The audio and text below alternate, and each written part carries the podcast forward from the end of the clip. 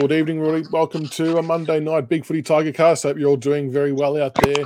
Unfortunately, we're not coming to you live after a win, although it was a, a fairly hard fought three quarters, but we just stumbled in the last. The D's were a bit too strong there in that final quarter, um, but the boys had a red hot crack, and I'm sure we'll, uh, we'll touch on that a little bit later. Uh, we have a very special guest in the house tonight. He was drafted at pick 18 in the 1990 mid-season draft, wore the number 41 for 144 games and 33 goals. Scott Turner, welcome to the show. Good evening. How are you? Going very well, thanks yourself. Good, mate. Good. That's the way. Big thank you to Nick as well for helping organise this. Shout out, no, Nick, you'll pop up in the chat shortly. Uh, before we get into, I suppose, your career, I do also give a shout out to Buddy Franklin, who's just announced his retirement tonight, who's a superstar of the game. Uh, being a, a, defender, how would you have gone playing on a buddy type? Do you reckon?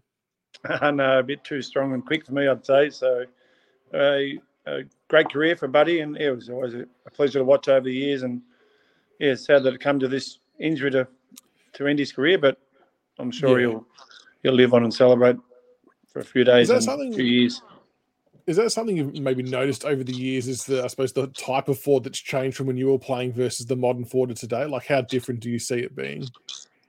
Yeah, when I was sort of, I suppose before I retired, I was sort of coming up against the the quicker full forwards, I suppose, rather than the the, the 90s, the era of the 90s full forwards. So yeah, obviously a lot quicker and a lot more. They run a lot more Ks, I suppose, throughout the game. definitely, I definitely did. Yeah.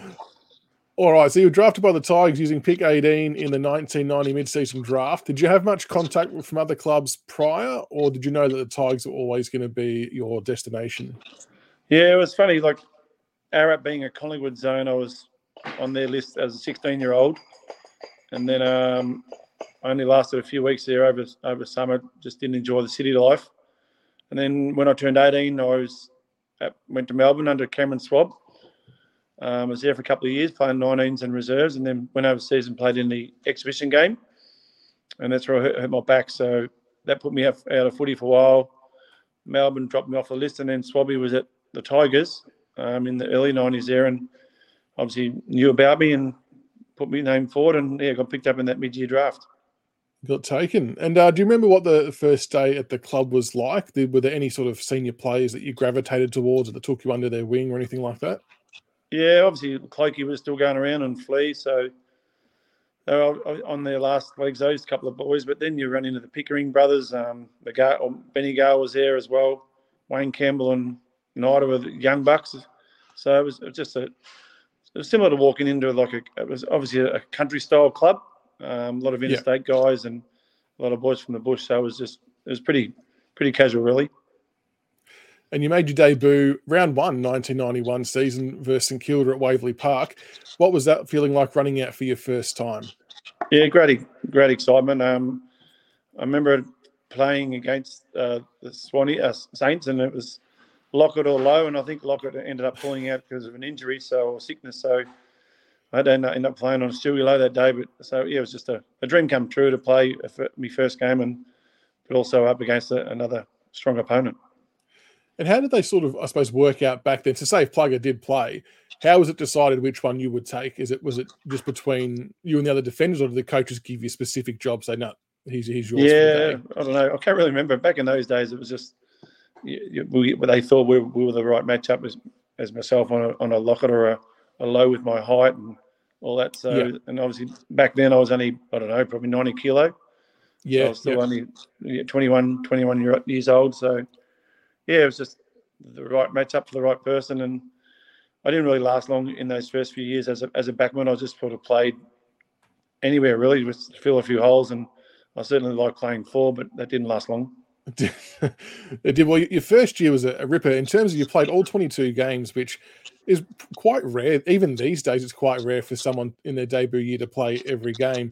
Uh, and you won the the best first year player award at the club must have been a, a, real highlight to get that straight off the bat in your first year. It was, and under playing under KB, like a legend of the of the club of the of the AFL, and to play under him, and like we had some we had some tough days for sure, and we were sort of rebuilding, I suppose, under KB, and yeah, we just had to fight out, fight fight hardest on most weekends, and we certainly had a few wake up early training sessions for our poor performances, but we had some good wins as well, and it was a, it was a, yeah, it was a good good year to cap, cap off those 22 games. Yeah, absolutely. That's a cracking start to your career. Now, you did spend most of your career as a fullback. However, you did kick a few goals, obviously. So, you kind of, I suppose, class as a swingman, as the, the terminology they use today is to pinch it up forward. What position did you play in juniors? And uh, was your preference, if you had a choice, to play forward versus being a defender? Yeah, as I said, I, I played mainly on ball as ruckman in juniors or and forward. Certainly wasn't a backman. So, I did love going forward and kicking goals, whether it was for a quarter or two or for five minutes or so. So certainly enjoyed kicking goals, but in the end, it was always, or most of the time, it was sort of full back or, or down the back line on those taller forwards. So how, how hard was that for you to completely reinvent your game as a defender, given it was somewhere that you weren't used to playing? Yeah, I suppose it was. It was I didn't mind it. Like I say to a lot of people these days, I didn't mind playing against the the better full forwards who were well known, like your Abletts, your Dunstalls, and Lockett. So I think I, I played better and I focused more on those guys rather than the unknown ones. So once I got the gig on them, it was a job. You get paid for it, so you had to do it. Now, the, the goals we're mentioning before, there was a, a time in 1991 at Victoria Park where you unleashed a, a, massive torp, which I'll bring up on the screen now. I reckon this is not spoken about enough. Um, so I'm going to bring it up here. They replay. I'll, I'll start it back. They replayed it again. It's only short. He's the danger man. Spiral punt. Honkhurst is dropping back. Like I know it's taken. That's bounced like two meters inside the goal line and in. I think they play it again in case we missed it. We'll watch it again because that is an absolute monster. He's the danger man. Spiral punt. Honkhurst is dropping back. It may clear the pack and bounce through. It has. Didn't mind a couple of barrels back in the day. I certainly enjoyed the barrels, whether it was from having a shot at goal or, or, or kicking out from fullback. I had to make sure I got on them, or else I was, I'd get me bum kicked by the coach. That's gone the best part of 75, 80 metres, I reckon. That is huge. That's one of the biggest ones you'll see, I reckon. That's massive. Yeah, I've, I have been showed it a few times over the years, and I don't mind watching it myself and showing it to the young bloke because the young bloke's he's overseas at the moment playing college football, so he's he's a punter. So, oh, okay, whereabouts? Um, Which college? At Colorado State. Oh, nice. So he's very good. I, I certainly show that one and remind him how good I can kick it. That's right. Pass down the genes of. Uh, I suppose that's pretty much the aim of that game, isn't it? If you if you're punting, just to get it high and long. So that's right. Yeah. Yep. Love to keep an eye on him. That's awesome. Yep. No, he's going well. He's into his into his uh, second year year at Colorado State, so he's oh, he's had a good. pretty good year last year. So he's looking forward to this year, which starts in about a month. I actually saw uh, an interview to I don't know when Scotty Lucas did this, but they asked Scott Lucas if he ever went over, and he said, "No, no, I didn't. I went over just." tried it for a little bit, but he was saying that uh, obviously it's a lot more common these days for Australians to be going over there to do to do punting because kicking's so much more natural to us than it is the Americans growing up. Whereas yeah. it's kind of a last resort position for some of them who didn't make it on other spots on the ground. So it's good to see there's a you know a lot more Aussie footballers going over there and having a crack at it. Yeah, it's good. Like um, Paddy sort of went through like an academy under um, Nathan Chapman. He's got Pro Kick Australia going around in different yep. states. So he, Paddy he started in Melbourne, then went to Geelong doing it, and then yeah, he's obviously got picked up there no, two or three years ago now, and he's certainly loving the American lifestyle. Um, yeah, and, and we're looking forward to going over there later in the year to watch him. Oh, very good. Now, at the end of 1991, uh, Kevin Bartlett parted ways with the club, which sort of on the surface seemed a little bit messy. But as, as a you know young fellow at the club, how did that impact you, and how did it impact the team? Yeah, it's, it's hard to say. Like KB, sort of, well, we could say we didn't have the cattle, but and we went through some hard times and tough times, and but we had some good wins. But yeah, I think the club just I don't know need a new approach and um, I think we went after Jeansy as as, as he yeah. was the next coach. He, we went after him who had the sort of success behind him, um, and he certainly did. He came to the club and made us sit up straight and listen and do the right things. So he just sort of brought that uh, that knowledge that he had through his Hawthorn days to us. So then we won five games in in his first year. Um, what was it like having someone like him at the club? Obviously, a, a huge presence just in football in general for sure. Like I remember the first day he come, we just sat down in the gym, like like we're sitting at school in grade one, sitting up, yeah. legs crossed. Yeah, he's sort of talking at us, pointing the finger and making sure we're we're listening. He didn't want to blink. He didn't want to turn your neck or turn your body in case he saw you ignoring him. So it was an eye opener. Um, he just had some, the old style approach to footy, and yeah, we obviously had him for that year, and we didn't do that well. But yeah, it was a great experience to have him as a coach. And then obviously we had him for that year, and then John Northey takes over from '93 till '95, and we saw a, a, fairly vast improvement. I think it's fair to say with on-field results. Uh, what kind of impact did John Northey have on the playing group coming in, uh, in you know, on the in the journey that he took you all on? Yeah, once again, there's, different ideas and different styles, and but I think what I got a, got out of Swooper was he was obviously a former player and a premiership player for the Tigers, and he just brought that Richmond blood with him, and he got that out of us. Well, we try to get that out of us most times, and we got there through in '95 through into the finals, and we played a good high standard of football, and it was just disappointing to finish on that note against Geelong in the prelim, but also to lose him at the end of the year to yeah. to um to go to Brisbane. Yeah, definitely. Um, now in '92 as well, you kicked a career high five goals against the Kangas in round 17. That surely after that you put your hand up and say, "Hey, I'm, I'm hanging, I'm hanging forward here, guys. No need to put me anywhere else next week." Yeah, as I said, I certainly enjoyed kicking the goals. Um, that year was at Princes Park, I think it was against, as I said, against North, and the guy I played on ended up marrying a, an Ararat girl, so I see him a, a fair bit, well, throughout the years, and I make I make sure I remind him of that, that day at Princes Park where I did kick five goals on him. Absolutely, every chance you get for sure. Yeah, yeah. There was yeah. Uh, a game in '94 versus the Saints, and there was uh, I found these two quality goals from almost identical spots, and the, the quality of the footage is a little bit a little bit grainy. But I just wonder I mean, on the boundary line, like I said, modern day players these days struggle with these shots. We'll have a look at how you go. The same one. Now, very difficult shot for goal here for Turner. He's a long kick, but he's right on the bound, right on the boundary line very, very blustery day. She kicked outside the boundary line. That's as easy as you'd like on the boundary. There's a goal. And I think you actually backed up. This is an, another shot not long after from pretty from much identical spot. Early in the quarter. Scott Turner. So here he comes, right on the boundary again. Oh, don't tell me he's done it again. Two from what two. A great goal. Pretty I mean, easy. Like I said, pretty easy. It's an easy cave of kicking goals from the boundary. How often do you practice from out from out that on those kind of angles? Because the conditions were, were far from ideal, and That's to get right. two from two is pretty good going. Yeah, a bit of fluke, I suppose. But you, I know before training back in those days, you'd have shots from the boundary in front of the rooms or but out at Waverley, it's always that strong breeze going across or going one way or, or, the other. So I think that day might have been an Anzac Day game before they started playing oh, okay. the Collingwood residents.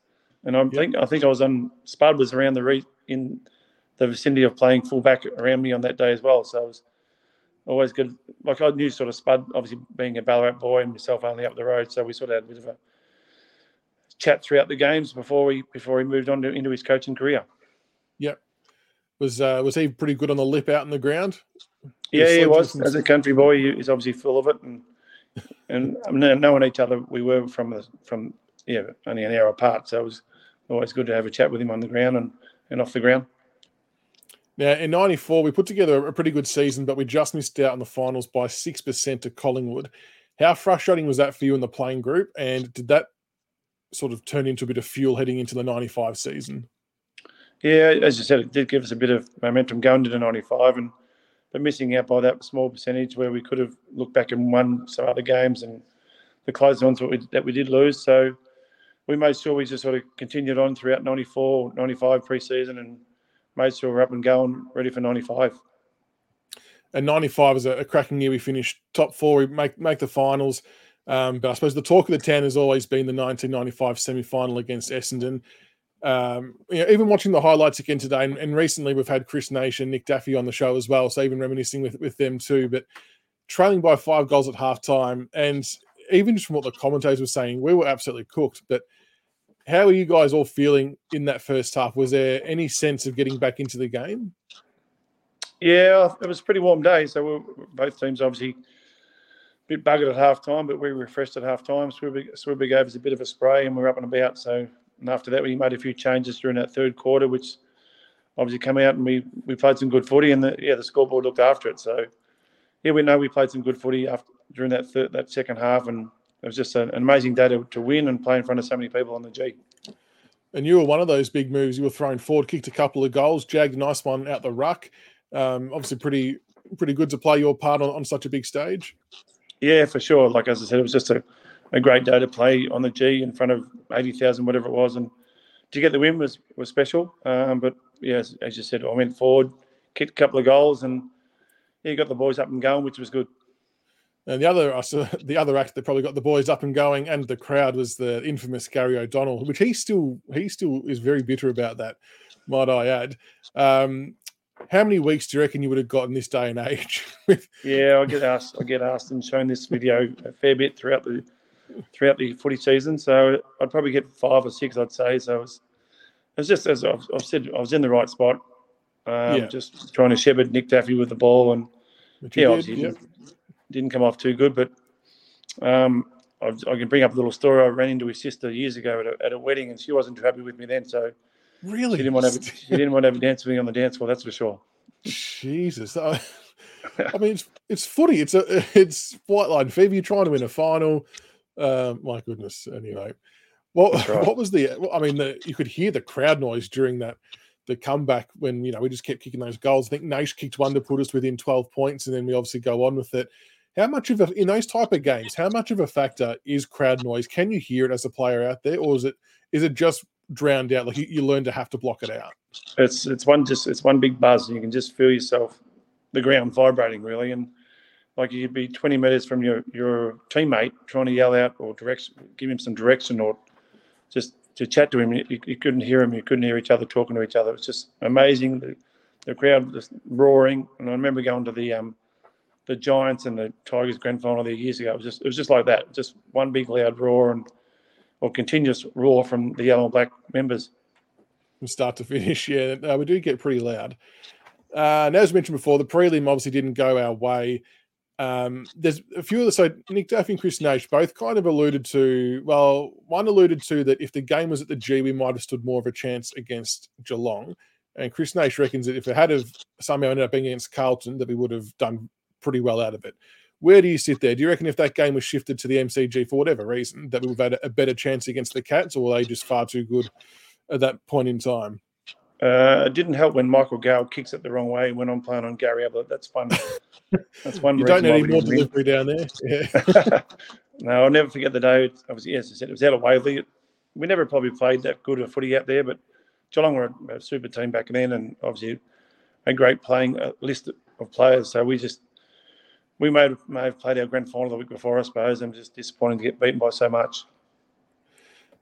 The Tiger faithful were still lo- loving every second of it in terms of supporting the boys as best as best they could. So it was um, it was a memorable day in some weird ways, but yeah, unfortunately, we just fell a little bit short there. Yeah. Uh, now in '95, you you did something that not many fullbacks were able to achieve, and that was to keep Jason Dunstall goalless. I think in round 18 how did you go about keeping someone like Dunstall goals? I know there's obviously different things that happen with midfield pressure and other defenders helping out and things like that, but to keep someone like the Chief without a goal is a pretty huge effort. Yeah, well, obviously wind back the clock when he kicked that 16, 17 goals against us out at Waverley, so it was that was a hard gig that day. But um, I was coming back from a three-week suspension this night. I played on him, and it was a cold old night. Had the long sleeves. I think I might have, I don't know whether I had a glove on or not, but had the had the mullet cut off, so I was a new man. I had short hair, and I just had to try my hardest. And yeah, it goes back to the on-ball brigade with the pressure that they put on that night, and and also your, your teammates around you, your, your fellow defenders, and it was a much easier easier night for me that night than than early early in the ninety two or three, whatever it was. And you played with some remarkable players and against some remarkable players as well. If you had to pick one or two of the better Richmond players you played alongside, alongside who would they be? Yeah, some some great uh, on ballers, Nida, Nida and Campbell and Bondi and Kellaway and those guys, and then you got your tall forwards, your Benny Gales and your Richos, and and then down back you got your Kellaway again and Bully and Wiggers.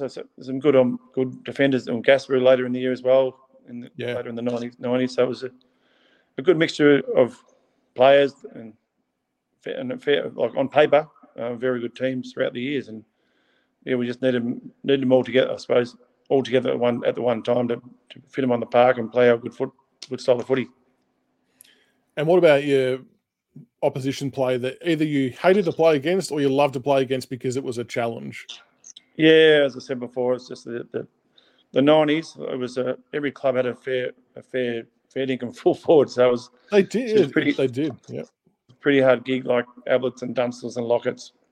I always round those three names off when people ask me, but every club had one. Like West Coast had Sumich and oh, Carlton had Kernahans and those guys early in those nineties, and then Adelaide when they come in they had uh, Modra. So each week I was sort of having a couple of beers and whatever to help me sleep the night before.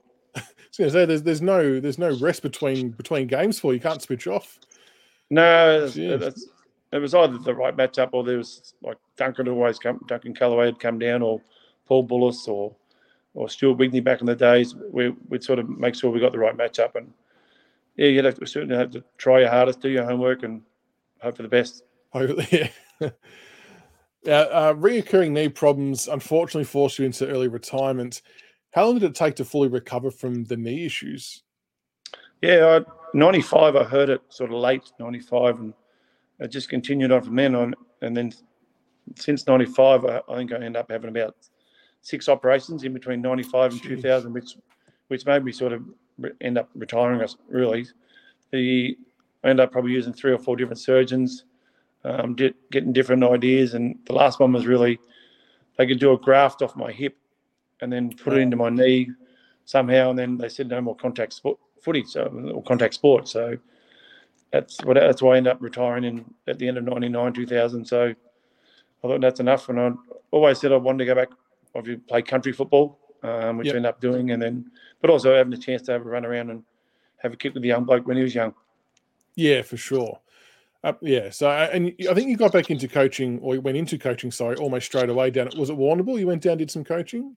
Yeah, so when I was more or less within a few weeks after I retired, Warrnambool were on the phone. Like we had no contacts down there to, to move or to play and or coach, so they were really professional about it. They approached how they went about it, and we went down, looked around, and yeah, moved down there for in late 2000. Yep. And then coached that first year in 2001 to a premiership, and and doubled it up the next year. And was coaching something you always thought about getting into? I know you probably weren't thinking about it during when you were playing because the knee obviously probably came on a bit quicker than it should have. But was coaching always something you've had interest in to get into? Not really. Like the the last year at Tigers in 2000, we helped out with um, Darren Crocker in the in the VFL in the reserves team. So I didn't I didn't mind doing that. Just sit up in the coach's box, obviously learning learning in the in the box, and but also yeah working with the younger guys. And that's when I sort of probably turned the table and said, all right, I'll give it a crack and went down to Warrnambool and yeah, certainly enjoyed the six or so years down there playing footy and making many friends. And doing, have you done any other sort of level of coaching since then, or that was just the one and only stint? No, when we moved back to Ararat, so we've been back in Ararat about 15 years or 16 years now. So I coached Ararat as well for a few years and didn't have the success, but also but enjoyed obviously coaching my own, my old home hometown and For sure. back here still now helping out as much as I can. Very good. And uh, what else did you get up to post football days? Where did you do do any traveling, do any business stuff? Yeah, so we um when we moved to Warrnambool after the first those first few years of coaching, we we opened up a noodle box franchise in nice. Warrnambool. For that, that was chopping and eating veggies and Chinese style meals for three three years. So it was a, a, a different experience. Um, the hours, the staff, and the customers. So just did something different, something for us as a as a family. Um, and then that's when the young bloke was young, and then we we've moved back here to Ararat now. I'm Obviously, work I work with Department of Justice, um, and my wife owns the uh, a local childcare centre and works there. Oh, very good. So still keeping very busy. Yeah, we sure are. And as I said, the young bloke's overseas, and the daughter's in grammar in Ballarat, so empty household. Um, enjoying watching the, the sport up one end of the house, and the wife's down the other end watching the movies and Netflix and whatever. It's living living the dream with the, the split TVs, not having to uh, share the share the screen time. That's right. Yep. Uh, now, in round 17, 2016 versus Essendon, you were welcomed back onto the MCG as our homecoming hero, which is a, a great tradition. I love that the club do this. What was it like walking back out onto the G in front of the Tiger Army that's just gone absolutely nuts for you? Yeah, great. It's like I, as much as I I get to the footy, I've been a few games this year, and you, you catch up with some of the we call them the old grog squad. So there's always a few there that used to yell abuse at me, I suppose, during the nineties, but they also give me a clap and a high five or a beer when, whenever they can. So it's always, that day was special to walk on the, on the ground with, with my daughter, and it was just amazing that the the the fans giving you high fives, as I said, or cheering and giving you a clap, and yeah, give me a few goosebumps that day. I remember kicking the ball into the into the net for a goal, and and then going upstairs and meeting some the president's luncheon and meeting other guys up there, which were well known around the club. I think uh, after speaking to quite a few of the past players, it sounds like it's the one thing the club does really well is to keep our past players engaged with the club across various things. Do you find that to be the case? Like, is it always good to get back and you know reminisce and talk to your old teammates and the staff members and things like that? Yeah, it is. We just had one recently against the Hawks, so it was good okay. to catch up with your Kellaways and Hollands and Gaspars and Rossi Funk come down from Donald. So it's a good weekend. Then you catch that was our era through the nineties, and you catch up with the older guys through and Justin Pickering's, uh, Craig Smith's, um, Emmett Dunne, those type of guys. So it was always it's always good to catch up. We've got a good club, whether it's a, a function at the footy or a bowls day or fishing trip, it's or a golf day. It's always good to catch up. Yeah, for sure. Um, the current crop of Tigers. I know you mentioned that you obviously went to a few games this year and and some finals in recent times. What do you make of the Tigers this year? How do you think they're going under McQualter since Dimma's moved on? Yeah, it's it's it's hard to watch. I'm um, just watching the game on the weekend or yes Sunday.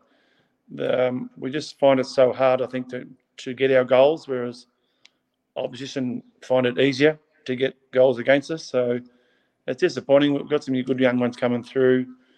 Give them some game time, I suppose, and then give them another pre-season to bulk up and get fitter and stronger. So we've still got a good group of our experienced guys. Um, we'll obviously might lose Riewoldt and Cotchin. They've been amazing for the club, but yeah, we've still got a good bunch of like 20 to 25 year old kids, young blokes coming through. So certainly the, we're not going down. Well, we might miss out on finals this year, but there's always those three premierships that we've won just recently have been amazing for the club. And yeah, just looking forward to the next decade, I suppose, of footy and see where it takes us.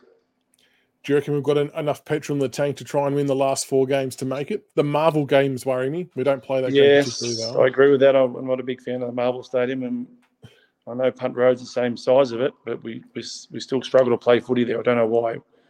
Um, but fingers crossed, you never know. We're up against Bulldogs and, and the Saints, so they're two that are sort of fighting for the eight as well. So yeah, exactly. Let's hope we, yep.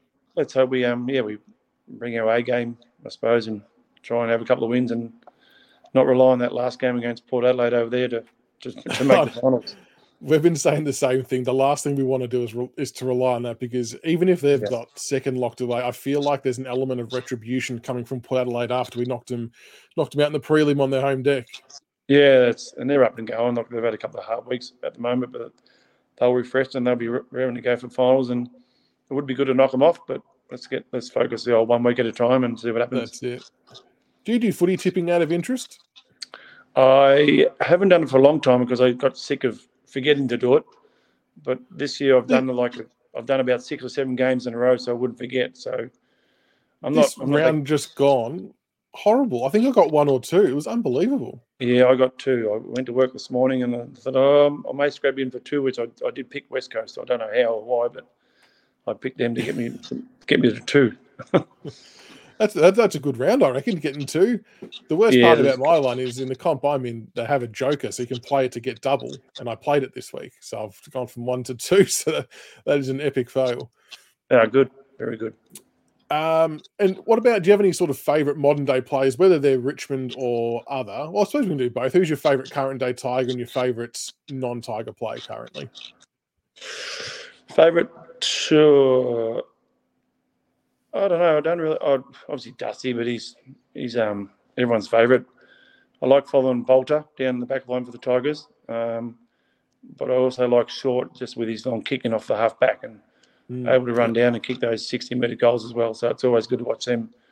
The well, two of them they probably, probably would be good at college football themselves. So yes, they, they would be actually. Yeah, they certainly can roost the ball, the two of them. But um, I don't know. I don't really like obviously too many opposition players. That's probably a bit of a like as a kid I used to play for Geelong, but now I hate Geelong. So I, I, certainly don't like watching them win. And well, last year winning the grand final, but I'll be I'll be praying for this year from the miss out in final, so it'd be good. It's not looking um, good for them. I don't know. I'm just I don't know who. Like yeah, I watch plenty of footy. I watch Thursday nights, Friday nights, and yeah, it is hard to gravitate specifically towards a play from a non-Richmond club. I get it. I get it. It's um yeah, yeah, yeah. Easy to pick your favourites from uh, from the Tigers, no doubt. I can't think of one off the top of the scone. Yep. And I think you'll have the whole Tiger army behind you uh, by saying we all hope Geelong don't make it. So hopefully, hopefully that stays the case. Yeah, that's right. Yep. All right, before we let you go, just got a couple of really random rapid fire questions. There's no rhyme or reason for these, just a bit of a laugh. That's oh not laugh, but just to see, just to pick the brain. Tomato sauce in the fridge or the cupboard? Cupboard. What's your favorite drink? Doesn't have to, it can be soft drink, alcohol, whatever. Carlton Dry. Uh, least favorite? Apple juice. What's your favorite board game? Trouble. Well, that's a good one. That can cause some arguments. Um, where did you go on your last vacation? Uh, America. This one can be controversial. Does chocolate live in the fridge or the cupboard? Both. Both, yeah. See, we're we're a we're a split household on that one as well. Yeah. Uh, favorite pizza topping? Uh, salami. And does pineapple belong on pizzas? Yes. Uh, very good, very good. A few people say that they can divide a lot of people as well. But yeah, now a bit of fun there at the end. But now, Scotty, thank you so much, mate, for jumping on tonight for a chat about the Tigers and your time at the Tigers and the future Tigers. Um, no hopefully, we can jag a couple more wins and sneak into the eights. It'll take a little bit of effort to get there, but uh, no, awesome to to relive some of your, especially your goals. I mean, you know, who, who knew we need to play them more often? I reckon.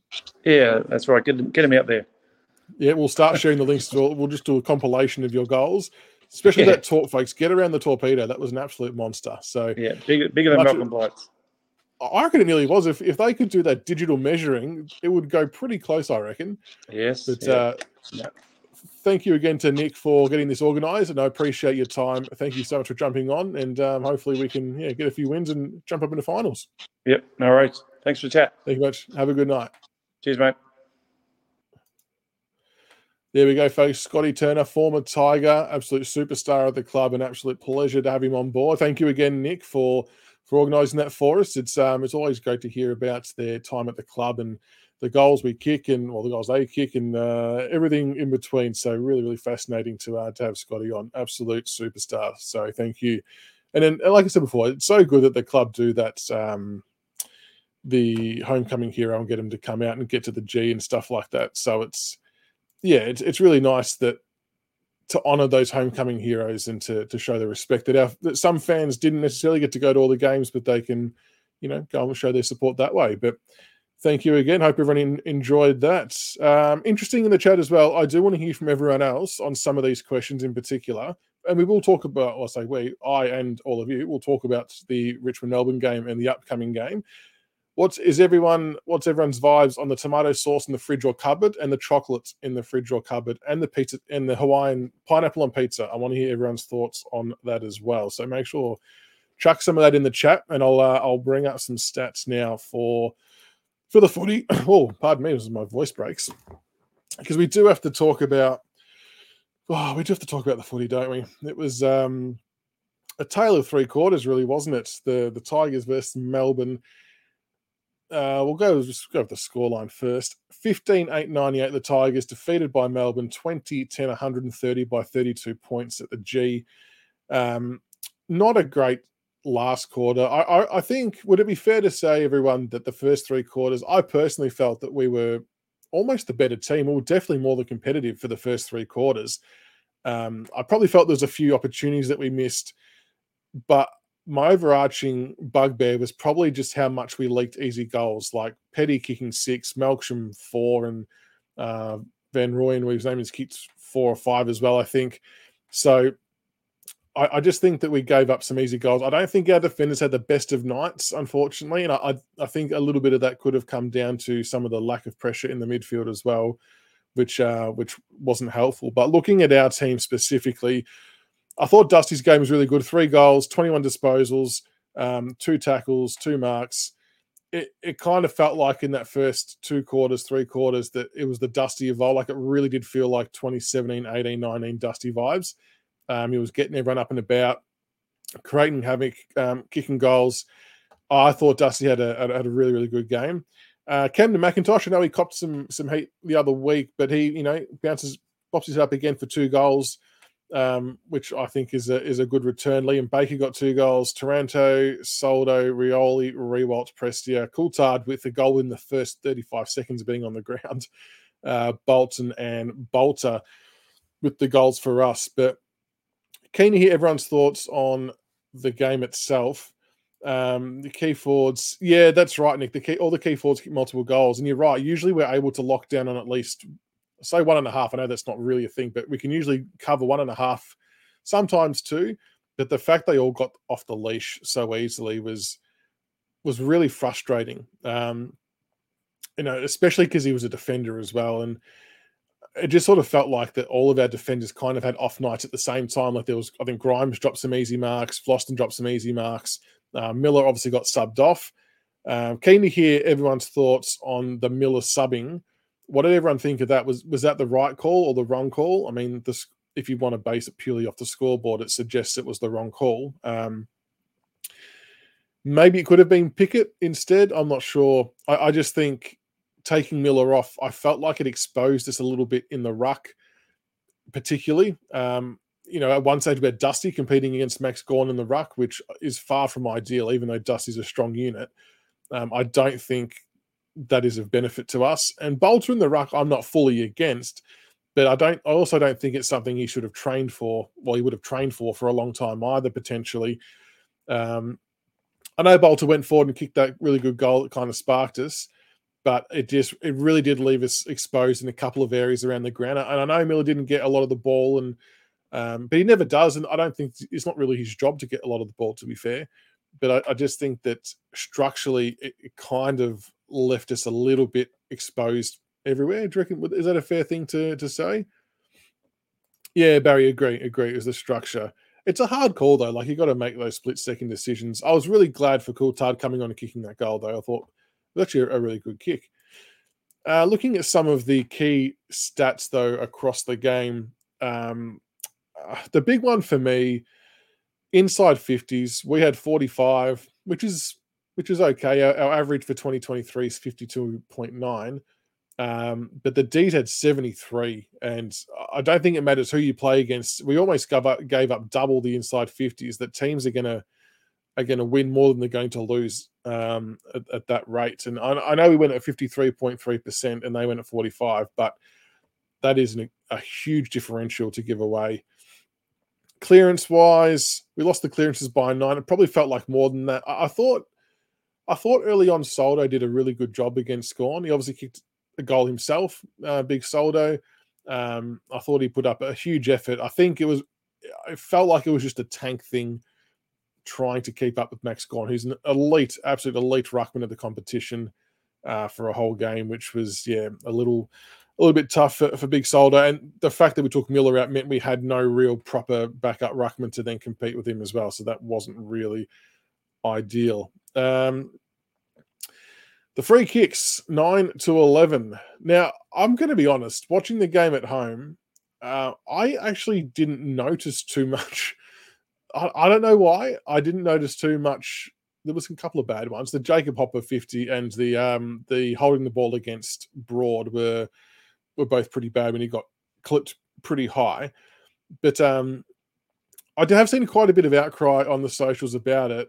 I probably didn't necessarily feel as strongly as others, but maybe I need to rewatch bits and bits and pieces as well. Um, but like we said, it's it's not always the ones that we give away. They're quite often there. It's the ones we don't give away, uh, the, the ones that we don't get. There's a couple of holding the balls and players maybe didn't have ample time. The broad one, the 50 was cost some cost some momentum, but Hopper did have his hands on the ball. I think by letter of the law, it, it probably was very technically there, but um, yeah, it's one of those really sort of tiggy touchwood ones, I guess. Ross turned a good winger. Yeah, I thought Ross had another good game. A couple of real slick movements with cutting the ball back inside and freeing players up. I think he's I think he's done really well. Um, like I said, I, I think he was pretty pretty stiff to be dropped the week prior as well. But yeah, the 50, I agree, Barry. It was the 50, I think, that was the momentum killer. That can really sort of take take a lot out of teams. Um, but also, I, I don't want to. I don't think. I don't think at all that the umpiring played an outcome, played a role in the loss of this game. When you look at how easily at times they were able to get center clearances, Petrarca running into goal, kicking a couple. Um, I know we got some back the other way, but I just think at, at, really crucial moments, for whatever reason, our midfield got sort of slaughtered in some areas uh, later in the game that, that really got the D's back into it, which which wasn't good. And Graham, and to your point, I think that's bang on. Is that Soldo was unfortunately a little bit cooked, and I, like I said, I thought he had a, a really good game, but it does make you wonder. Obviously, Nank couldn't play because of the suspension and Miller was there. But should we should have we gone with a Samson Ryan and Soldo combination? What's everyone think of that? And because Gawn is a is a freak and a champion, CJ, you were absolutely spot on, absolutely spot on. And, and that's the question. It's um, how far off are we? I mean, it, it, just felt like the D's were always always thereabouts with us. Um, we just couldn't. I mean, the disappointing part, I think, is we got to a 20 point lead like two or three times, but couldn't get that next couple of goals to go on with it and really make it hard for them. So that I don't know what that comes down to, but you know, having one key four didn't help. Although I, I was very impressed in the first two and a half quarters at least with our ability to actually lower our eyes and move the ball around to sort of eliminate Lever and May's um, interceptability. I think we did that really well, and I would like to see us do more of it, which would be which would be good. Need a change of captains for Matt Arnott. Uh, I agree, Matty. I agree. Um, when Nank and Grimes were initially announced as captain, I thought I thought it was a good call at the time, um, and I know it was divided a lot of people. But as time's gone on, as time's gone on, I kind of feel like more and more it was the wrong decision. But then I'm not sure if there was a more obvious one. But I think now this season, this season for me, one obvious choice has emerged as who should be captain, and I think as early as next year. And I think it has to be Liam Baker. Um, I'm sure there's probably a lot that agree with that, and there might be some who shouldn't. But uh, for me, Liam Baker leads from the front with his actions pretty much every game, week in, week out. He's hard at it, dual sided, can kick goals, can defend. Um, media stuff, I don't really give two shits about. He can do whatever he wants there, not not too fussed. Um, but Baker, for me, personifies how we should play. He, he plays exactly how Cotch played when he was captain, just that desperation that really lifts your teammates to go to the next level. So I think that he, I think that he should be the captain next year. And like, to be fair, Grimes probably hasn't got many years left, um, and Nank, Nank still had a good year, an okay year, but I just think he, I think he's played better without the stresses of captain. So I, yeah, I'm a I'm a plus one for uh, plus one for Big Baker. Um, yeah, did feel a bit that way, Ralph. But yeah, momentum killers are, are huge. Bring the pressure in the next three. We're going to have to, Barry. Definitely going to have to. A few people supporting Baker. Cumberland. Cumberland's the other question. I think Kane was it you? Yeah, Kano brought that up. Um, he's an interesting one, isn't he, Cumberland? What's everyone's thoughts? I mean, he obviously kicked six goals the week before in the VFL and didn't get the call up. So, in a point in time where we only have one key forward at the moment, and it's very much a weakness of our game plan, pardon me, and undoes us almost on a weekly basis. There's obviously something else at play with why he didn't get a game or why he's not getting games. And it can only really be if there's an attitude issue or if there is more deficiencies that he has to work on. But from what I've seen, offensively, he's obviously got everything going for him. He, he, can do all that.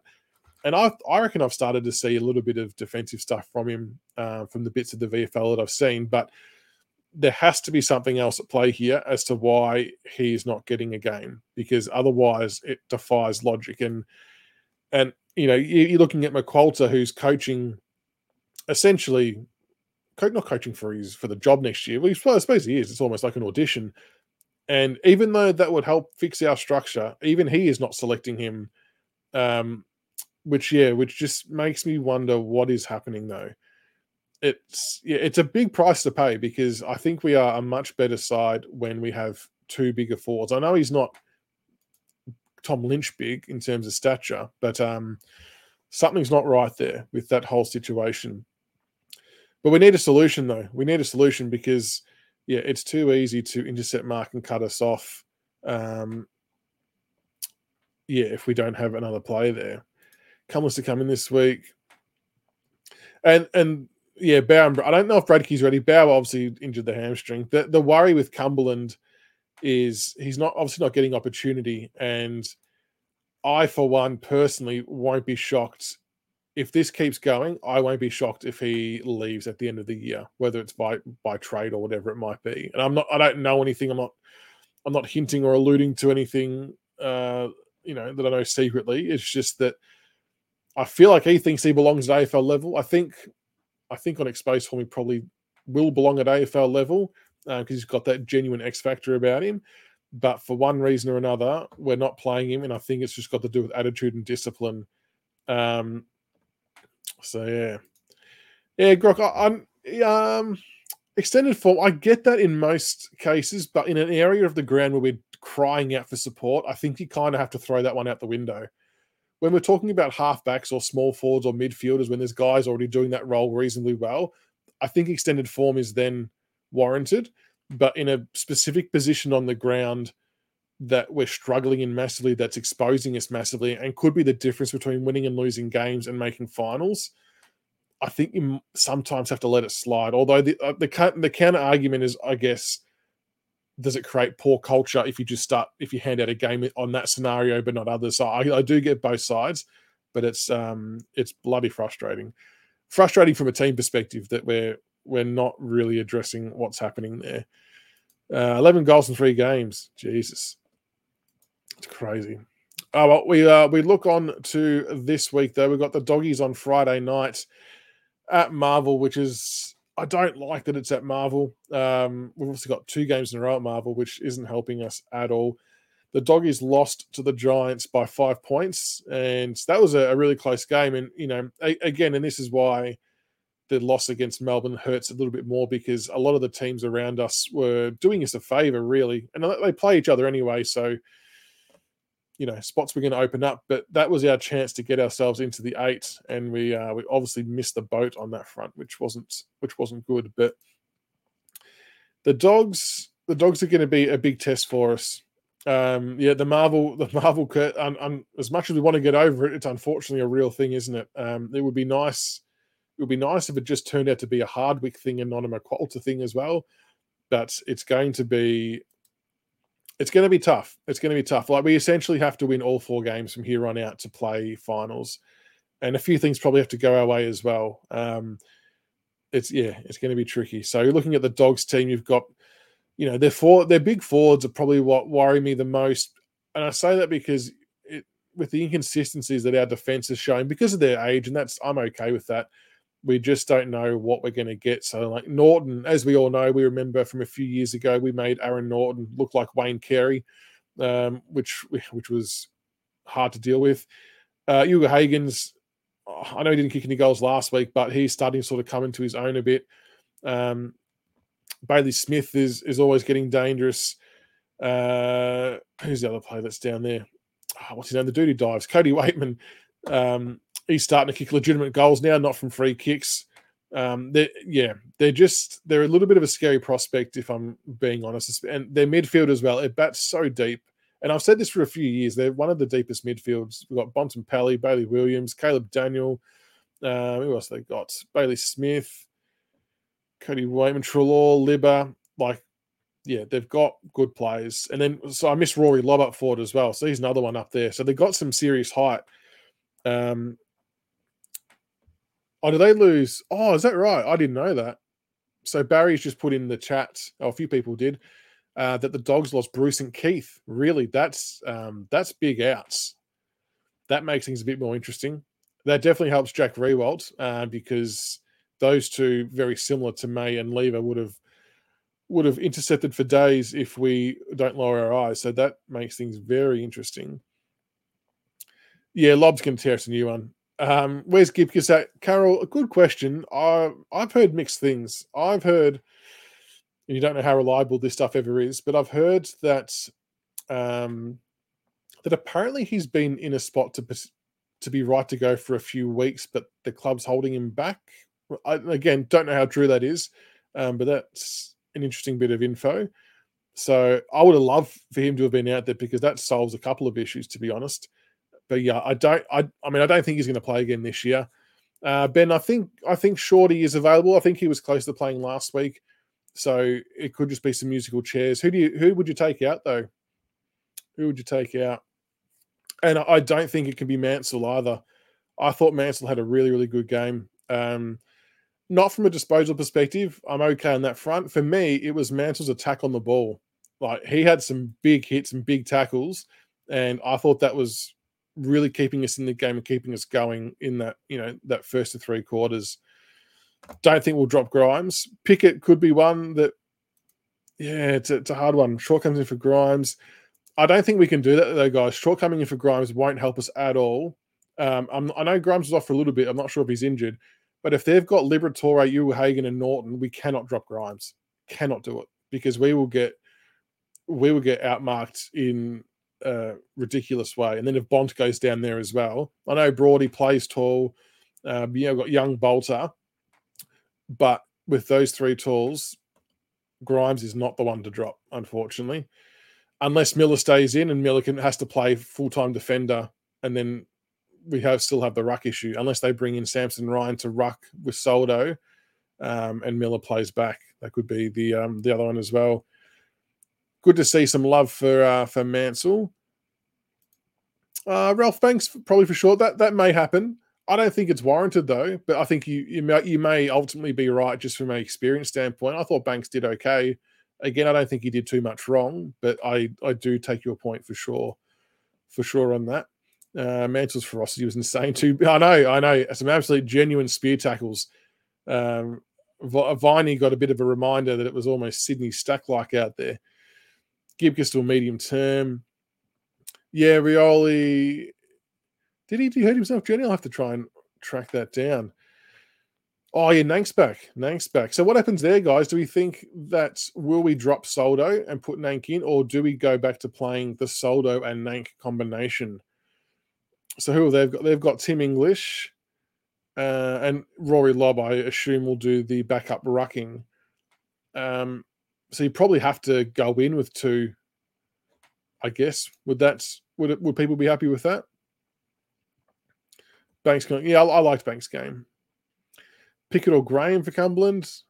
McIntosh, yeah, that's right. Mac has kicked two goals this week and one goal last week at a clutch moment, so I don't think he'll be going anywhere. And especially with Bailey Williams um, and someone like Jack Macrae might be on the wing, I think I think we'll need him in to try and uh, sort of keep them from getting on the fat side of the ground. Nank comes in. What do we got here? Nank comes in for Miller. Nank plays majority forward, and Soldo takes number one ruck role. Soldo's form's been too good to admit. But can Nank do a good enough job as a forward? May not have a choice. Um, and then does Coulthard get a full game? He's had two games as sub, and I think he's had. I know he probably faded in the last quarter, but we didn't really fire a shot as a team, to be fair. Um, but he came on and kicked that goal straight away, which was really, really good. So, does he get a full game, or or does he, you know, go back to the twos and get some full games there and then and then come in? It's so hard because there still must win games, uh, and I'm not saying not saying that he's not going to make a contribution over four quarters, but do you do you go with what you know in terms of experience when you're trying to still win four games to um, to crack into the finals? Yeah, Nank, it is. It's probably more the running patterns I was probably more alluding to, but I suppose our play style typically doesn't lend itself to clean running patterns, does that? We tend to just bomb it in. So it might actually suit him in some uh, weird way. Coulthard looks like a footballer. Yeah, I like him, Harry. I like him. He's very, very light in terms of frame. Uh, Ando on Twitter posted a, I think I don't know if I mentioned this last week or not.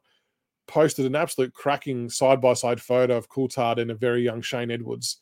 Um, uncanny similarities, and I think and hope that that's the type of player that Coulthard becomes. Um, smart, reading it off the pack. It was a, a, true small crumbing goal to your point, Grok. Um, seems to know where the ball is, uses his pace. Obviously, it's a small sample size, but um, I really, really hope Coulthard turns into a Shane Edwards 2.0 for us because that would be a huge, huge get. Huge get. We need speed, Jenny. I agree, especially against. We need we need speed, but we need two way running as well. It's no like it's no good if the speed that comes in runs one way. So as long as they're hard to to work back the other way, I think that is okay. Uh, spot on, Grot. We did. We lowered our eyes the first two and a half quarters. It it was actually quite impressive.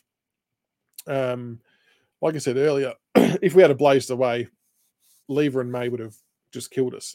Pardon me.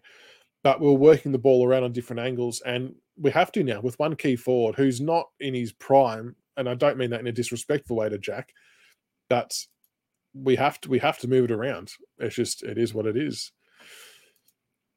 Uh, if Maurice was available, I think he's entered. I don't know if he will be available. Um, RFC. I think he entered concussion protocol uh, from an injury at training, so I'm not sure. I'm not sure how long that spans over. I don't know if it's ten or twelve days, but us playing on the Friday night could actually almost rule him out potentially. So that that will be interesting. Yeah, Bolton was good again. Agree, Graham. Bolton was good. Uh, interesting moment on Cotchin. A few people have mentioned this now. Cotchin with eight disposals. It's hard. I feel like any week he has a down game possession wise, people are on him. I'm not saying this in a negative way to you, obviously. I mean, in general, um, on his back again, but then he's just as likely to come out and put in two or three cracking performances because the same thing happened last year.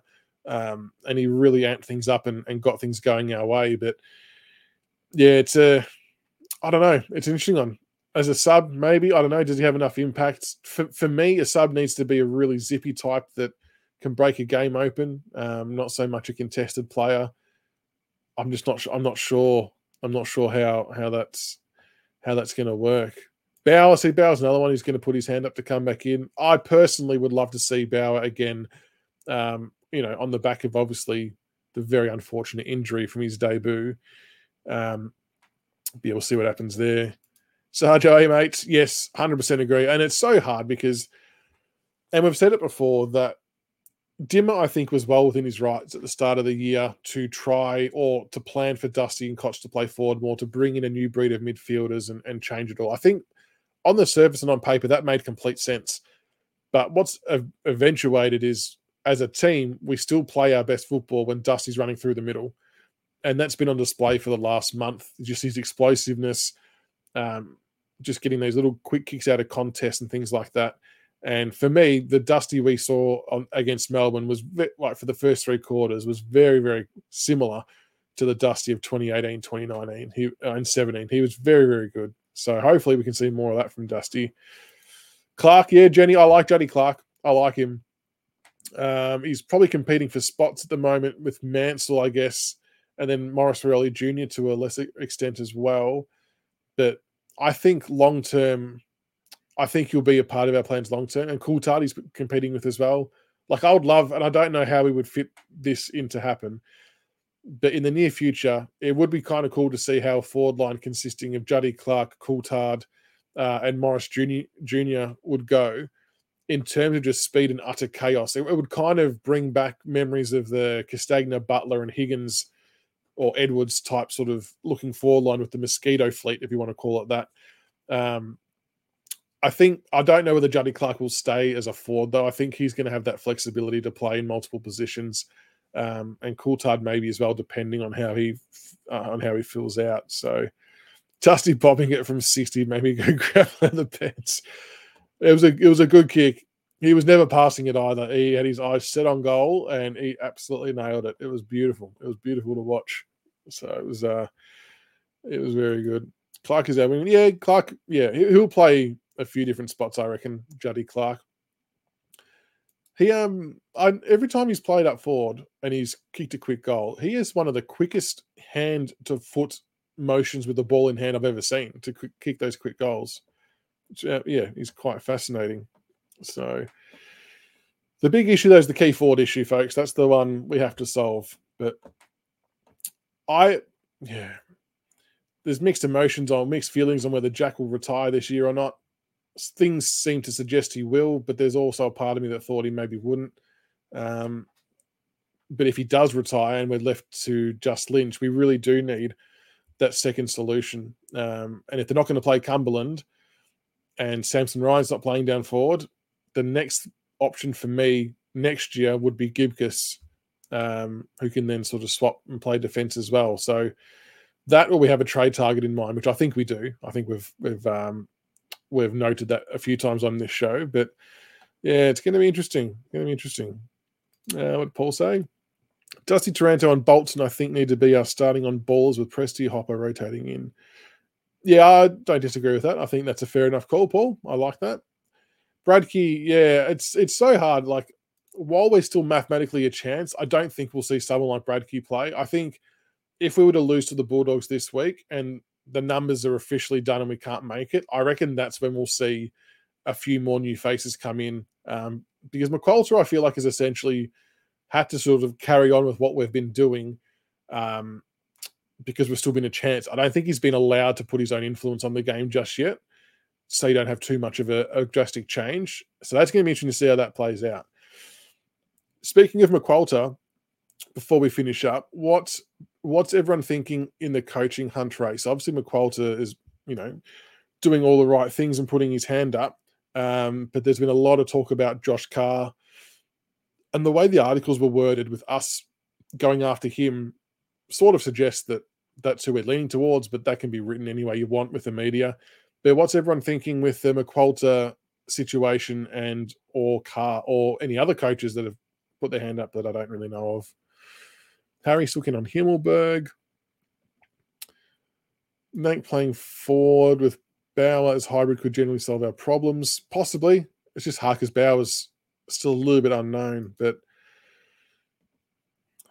you did Grok, you did say Carr off air last month. And I, I don't know a lot about Carr to be totally honest. Like I knew him a little bit as a player, but um he's obviously done very good things. He's at Port at the moment, I guess. And it's it's very much divided. So we've got some Carr fans, we've got some McQualter fans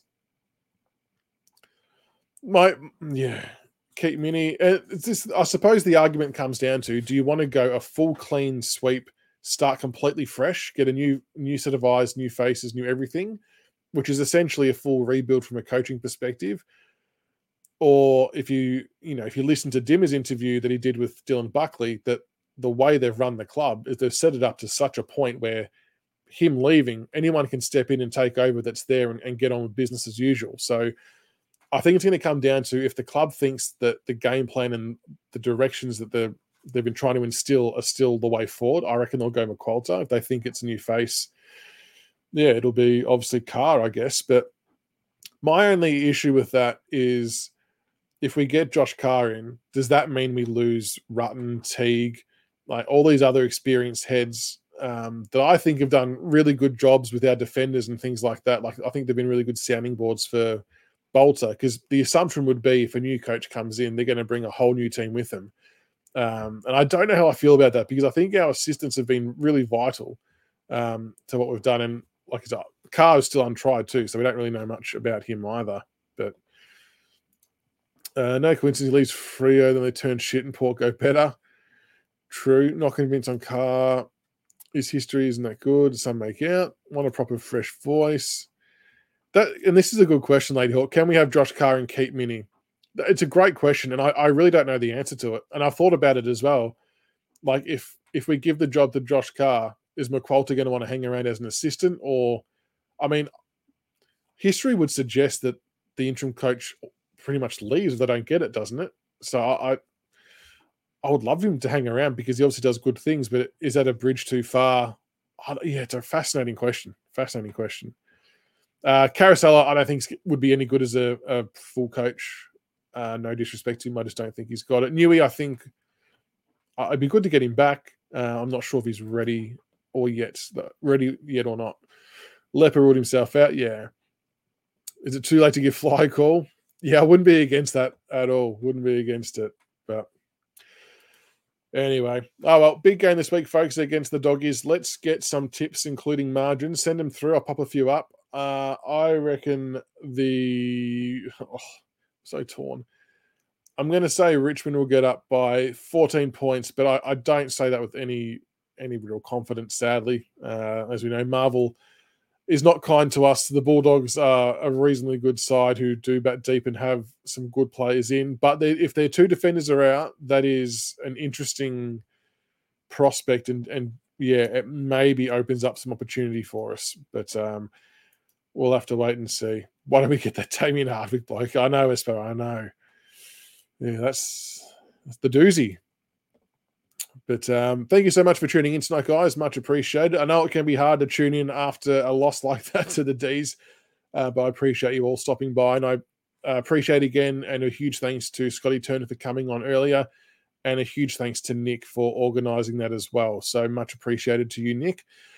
Um, in terms of the upcoming weeks, I think there will still be shows on Monday.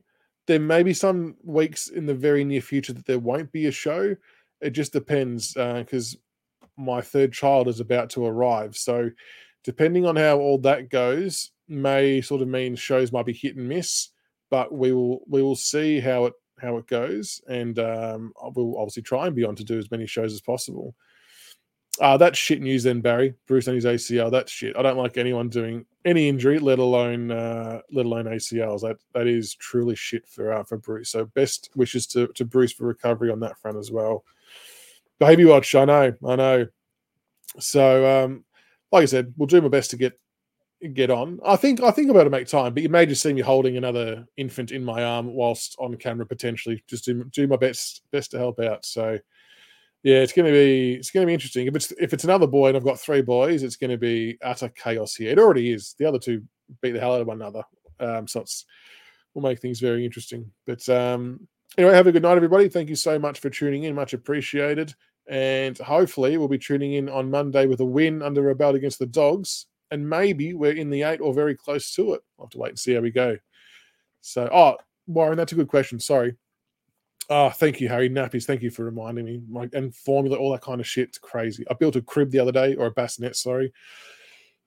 uh, Tiggs, uh, good question, Warren. Thank you for putting that there. Tiger 71 is doing well. Um, he has wanted to come onto the show for a few weeks now, um, but his actual main concern he doesn't want to let people down if he has a bit of an off night or whatever. So he's he's thinking of everyone else, um, but he's at a point in time with his recovery that he's just got to focus on the rehab and the treatment that he's getting because it, it's all kind of been, um, I suppose, to be able to find find out what was kind of wrong and how how to fix it. So now it's time for him to sort of button down and get it all sorted uh, to get himself right. But the the issue he had is fully fully fixable and curable and all that kind of stuff. So that's the good news. It's just now him doing the things he has to do to um to get himself right again. So Teagues will be back in no time. Um, but we're not rushing him either, obviously. So uh, naturally, his health and everything like that is the number one priority. But um, he does he does want to get back on, but he needs to look after himself first. So as we said before, if you're on Twitter, if you're on BigFooty, wherever you are, make sure you send him some love, whether it's a DM or a generic message on there. Just say you're thinking of him, and you know he still tweets away on a, on game day, which is always amusing. But yeah, if you do see him on on the socials, make sure you give him some love and just let him know that the Tiger family are thinking of him because we all are, and he will be back very shortly. So he, he is. He wants to get back. I, I reckon. I'm. I don't reckon. I don't want to. I don't want to go early on this, but I'm I'm hoping he's going to really prep for a, a, big trade period. What a, what a what a comeback special that would be if he just dropped in for a big trade one. So yes, Tiggs is going well. Um, yes, we will send him all the love we can. But I uh, appreciate you everyone for stopping by tonight. Hopefully, it wasn't too uh, annoying just listening to me ramble on afterwards. I appreciate all the interactions and the questions. It makes life a bit easier uh, when flying solo, which doesn't happen very often. But have a great night, everybody. Appreciate the support. And until next time, go Tigers.